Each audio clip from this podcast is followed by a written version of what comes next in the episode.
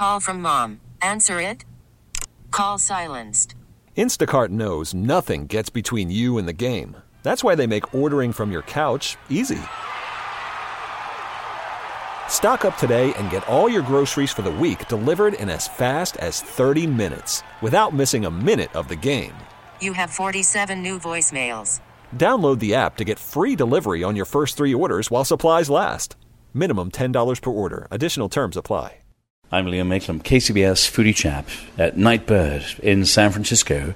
With me is executive chef Kim Alter. Chef, good to see you. How are you? I'm amazing. How are you? Thank Well, you. I'm amazing because I'm in your company. Oh, I appreciate that. And I, s- to have you. and I smell lobster. We're going to get to that in a moment. But first, the first thing I always ask after saying cheers to you, darling, to Nightbird, here we go. Mm. My word. A lovely, crisp, heavenly gift from the gods right there. I usually ask the chef what we're drinking, but we happen to have the man behind the great cocktails, the wine list. You're Ron. Ron, come on over here. Don't be shy. Uh, what are we drinking, my friend? It's a 2015 Domaine de Millier Premier Cru Chablis. You know, what I love about meeting Ron, folks, the joy of radio is you can't see what Ron's wearing. He's wearing a kilt, uh, and it has a tie in to uh, one of his cocktails. Uh, I want to ask you one more question about the wine. So, when it comes to the wine and pairing the perfect wines with chef's food, uh, tell me about that union, that marriage of the wine and the food here at Alta. What we tend to do is. Um, Sorry, at Nightbird. Nightbird. what we tend to do is um, we bring in a lot of female producers. Um, they tend to have a little bit more elegant, a little bit more restraint in the wine, and it tends to really kind of pair well with uh, Kim's Chef Kim, Chef Alter's food. Chef Alter. Yes. You're at the altar of Alter right here, Ron. Uh, So in this case, uh, with the Chablis, it's nice restraint, nice crisp acidity to kind of go with a lot of that sweet corn, the richness of the broth, and the smoked um, butter as well. Oh, I'm drooling. Uh, well, more about your kilt. And by the way, you wear it well. We'll talk about that in just a moment. Ron, thank you so much. So, chef, first, the name Nightbird. What's behind the name?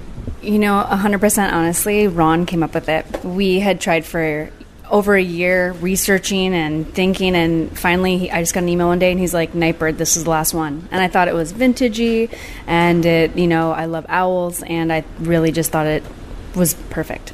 You know, if you walk around here and look closely, walk around the restaurant Nightbird. By the way, uh, we are on Gough Street in San Francisco, Hayes Valley.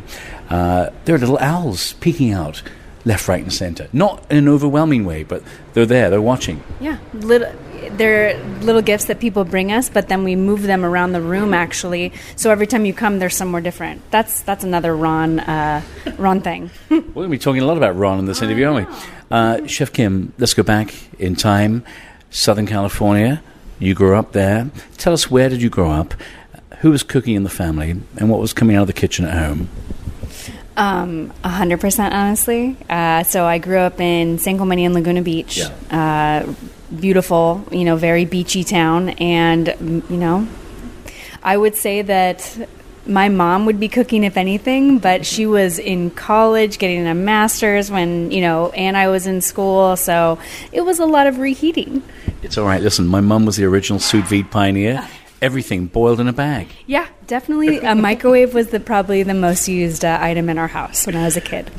What ignited that fire in your belly? When did food become something special beyond just something you had to eat to stay alive? When was that fire ignited for cuisine, for the culinary arts? I really think that hospitality came before food. I moved in an awkward time in junior high, and I think that I always applied cooking to a project to give to my classmates and I guess you know it, it gave acceptance and you know joy, and I saw that, and then I translated that, and I started working in restaurants when I was 15, and just loved cooking and fell in love. Do you remember that first triumph in the kitchen? You made something, nailed it, and you thought, "I- I've got this.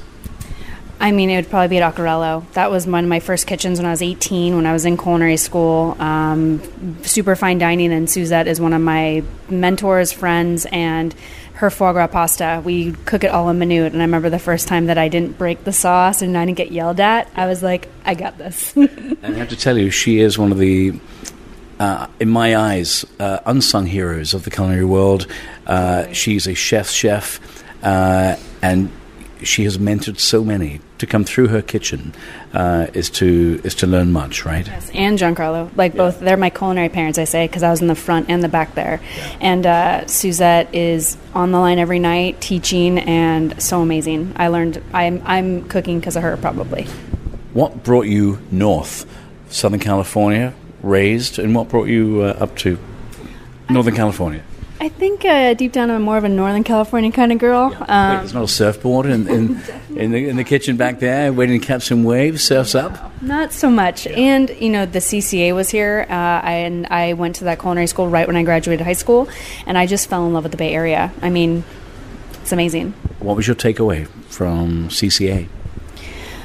Um, I worked full time when I was in the CCA, so I want to think that it gave me the basis. It gave me the ability to walk into Suzette's kitchen, and her. That's probably the reason why she gave me the opportunity to get a job there because I was focused and I was in school. That would be the best takeaway I'd say I got from it. Uh, your career would progress, would take you uh, to the Daniel Patterson Group, Plum, Haven. Tell me about the takeaway working with Daniel. Working with Daniel, I think that I learned a lot. I learned a lot about watching my cost, um, going. I mean, I always have gone to the farmers market. It's something that I was at before. I was with him working at Manresa, working on farms.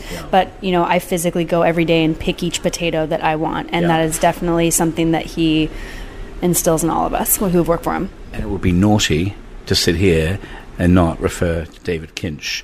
Your time with David, much beloved chef, the quiet chef, a brilliant chef, a brilliant mind, a brilliant talent. Take me to his kitchen first and working there alongside him. I think that my whole culinary mindset changed when I was there. I it opened my eyes to growing vegetables and how a radish is just as important as a lobster. And um, I was so lucky to work with the minds like Jeremy Fox, James, and I mean just everyone who worked there. We were at the point where we could be chefs, but we all chose to be cooks to work under David Kinch, and he just taught you to respect what you're doing, change your mind that you don't have to have like a starch on the plate every time. You can just do what you want, utilize the, the Bay Area's ingredients. His less is more philosophy. Yes. What you can take off the plate as opposed to what you can put on it. Exactly. And I'm still doing that. I'm still learning about editing, but yes, no, I, I it changed my whole it opened my eyes, I think working there. Well, here we are, Gough Street, San Francisco, 2016. You opened Nightbird. Uh, pretty much instant critical acclaim. People loved it. Word was out. This was a place to be. Just celebrated your second year, so you're out of diapers. You're running around now. You're talking. Uh, as a two-year-old, I, you know, when we opened, I was like, should we drink? Should we drink to that? I think we should. I, I conjured up an image there, didn't I? So, chef, opening Nightbird, take us back to that first day. What were your hopes? What were your ambitions? What did you desire for this spot in this neighborhood, in this town at that time?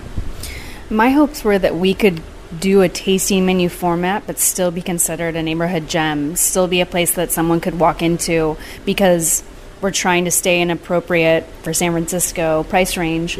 Um, you know, we haven't raised our prices since we opened, and we're doubled our option our options since we opened. Where it's a 12 course now. Um, and I just think that we want someone to be able to come in. The food's approachable, the space is approachable, our service is you know lovely. Our, you can get a cocktail, a mocktail, wine, whatever you'd like, and you know I'm here every night saying hello to you. Yes, you are. We love that. Um, the menu. Walk us through the menu. Uh, changes, of course, as as the garden grows, so the menu changes. Well, you know, we change our menu every two to three weeks, and this just being in the height of summer at the farmers market, it's completely based on the textures of summer and the vegetables and what we can get every day. And we've added these reflection courses. So after to edit myself, basically, you know, you start a course and then you can roll into like on the lobster, we utilize the shells and the corn husks, and we make a broth afterwards. So it's kind of uh, every course has a little baby brother afterwards. And I love that, you know, so many people refer, refer so many chefs refer to the whole beast, but you use the whole plant, the whole vegetable, the whole thing. It's all about utilizing as much as you possibly can without waste, right? Exactly. Um, so for this dish in particular, we took the shells, we make a broth. We took the corn cobs and the corn husks and made a broth, and then we utilized uh, oats that we had made a chip out of and then took the lobster roe we dehydrated and put on it so that's a course that follows so it's really just you know we don't want to throw things away we want to be sustainable but we want the plate to be simple so we started the second course after or the course following each one I'm drooling. I'm going to have a bite here. Uh, one more time. This is on the menu as So this is a binchotan grilled lobster with roasted and raw hearts of palm. There's fermented and charred corn and corn pudding with a nasturtium flower and smoked butter broth. oh, I never eat alone, chef. But before we eat, we're going to one more time. little salute here. Cheers. Mmm. Gosh, that is delicious. Here we go. It is right. Yeah, I think you What about that? What about that? Ron knows what he's doing back there, doesn't he? Yeah. Uh, go on, chef. Here we are. A little bite, and there's nothing like lobster for breakfast, right? I was say at 11. I love lobster. lobster at eleven. it's an it's a new thing. Have you not had lobster at eleven? Here we go, chef. Mm. Oh my! What I love about your cuisine, chef, the layers of flavor, the different notes that hit you, the smoky notes, a little a little slight kick. No donkey kicks on this dish, but little subtle. That yeah. comes later. That's with dessert. Um, and chef, for you to be here in this community, uh, on this street, uh, so many great restaurants. Who knew uh, Hayes Valley uh, would be a culinary mecca? Dominique Crenn, with a restaurant just a couple of blocks away, uh, around the corner. Uh, we have our friends, or down the street at Rich Table. Uh, this is quite the spot to be. So many women too. I mean, Traci Des Jardins, Michelle Polzine. I'm so lucky that I can walk in any block direction and I can get advice, borrow some cream, or you know, borrow some walk-in space because we don't have a lot of space here. So, and everyone has been nothing but gracious and amazing since we've been here, and it's awesome. You know, there once was a time when it was it was a man's world. The chef world was a man's world, uh, and I love that you, yourself, Dominique Crenn, you're a chef. You're not a female chef. You're a chef. Do you happen to be female though, and women are rising in the culinary world, which is a great thing, and it's at the right time too. Definitely. And it's in the past few years, it's, I want to say, like almost a force. We're just quietly putting our heads down and working and, you know, letting that show what we do more than anything else. And I think that we're proving ourselves. Yes, you are. You're crushing it, darling. What is the reward for you on a busy night? Restaurant is packed to the gills. Diners knee deep in good food and wine. As you pop your head out, do you ever get to have those little moments of? And what are those moments about for you? During service, probably not. Your head's back there. Your head is down. Yeah, on the line. Yeah. I mean, I'm uh, definitely on the line every night, but I make sure to touch every table. And when people say how great the staff is, and you know, we've had the servers here since day one. We've had my whole kitchen is female, um, and just they run food as well. And them being able to see the guests' appreciation, and um, it's it's rewarding. Yeah. Uh, we we talked to Ron earlier. Uh, be remiss to not mention the cocktail program here. Ooh, as I knock a fork flying, uh, the Linden Room. I mean, you guys brought sexy back with that bar. You really did. You walk in there, it's a little bit like stepping back in- time. It could be the 1920s in there. 1930s New York Hotel was my inspiration. Boom, I was a decade off. Uh, But look at the, the names of the cocktails. I love them. The Bing Crosby. My favorite, of course, the kilt dropper. And of course, love that Ron's wearing a kilt today, isn't it? Does he always wear a kilt to work? Uh, on Tuesdays and Wednesdays. What's your favorite cocktail? Um, well, I prep them all. Ron creates them. I'd say, you know, I'm a I'm a bourbon girl. I really like the Kentucky 75 um, and the Bing Crosby just because the cherry falernum, which we make, we make everything in house. Um, there's a big hibiscus uh, ice cube that we make and chainsaw, and it's just you know a lot of thought goes in each one, and I think Ron does a great job. And you have a lot of folks who just come for the cocktails. Uh, but equally, if you want to stay for a cocktail after dinner, you can. Mhm. And you know, when someone's eating here, we always try to reserve some seats um, if they'd like to go and have like an after dinner drink or some mar- amaro. Um, and a lot of people come before, have some champagne, then come in here, and you know, we have our regulars who come every night. You have a prefix menu, uh, as you say, has not changed. Uh, since you opened, $125 per person, addition, additional amount for wine, of course. And you also cater to the theatre crowd, the symphony crowd, with a special menu uh, Tuesdays and Thursdays. Tell me about that. Yeah, so we do a symphony menu, and it's a smaller menu for seventy-five dollars that we offer from five to six um, to kind of you know people to be able to see a show, which we're in the show district, and be able to have a nice, relaxing meal and get out at an appropriate time and still get to experience what we do here. Well, I love that you're doing what you're doing. Uh, the passion, the love, the thought, the care that you bring to everything that ends up on a plate, and not just any old plate. Isn't there a family connection to some of your uh, your your plateware here? Well, all of the plates are made by women in the city. Um, this one in particular, Mary Mar, she's right across the street behind the Blue Bottle. My mom made my mom made the uh, coasters, the napkins, the drapes. Um, Thanks, Mom. I know, and so we we tried to always tie that in. You know, my friend Carolyn did all the painting of the walls, and all the ceramics were done by women, and just you know, we kind of had a theme, and it just felt that way. It's not like I was looking for that.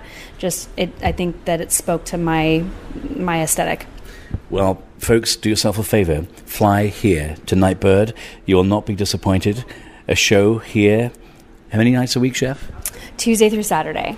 A show. Choose. You give yourself a couple of days. Thank goodness. Yes. Uh, and it would be remiss of me not to ask you when you're not cooking, when you're outside the kitchen, what are your passions? What do you love to do on your days off?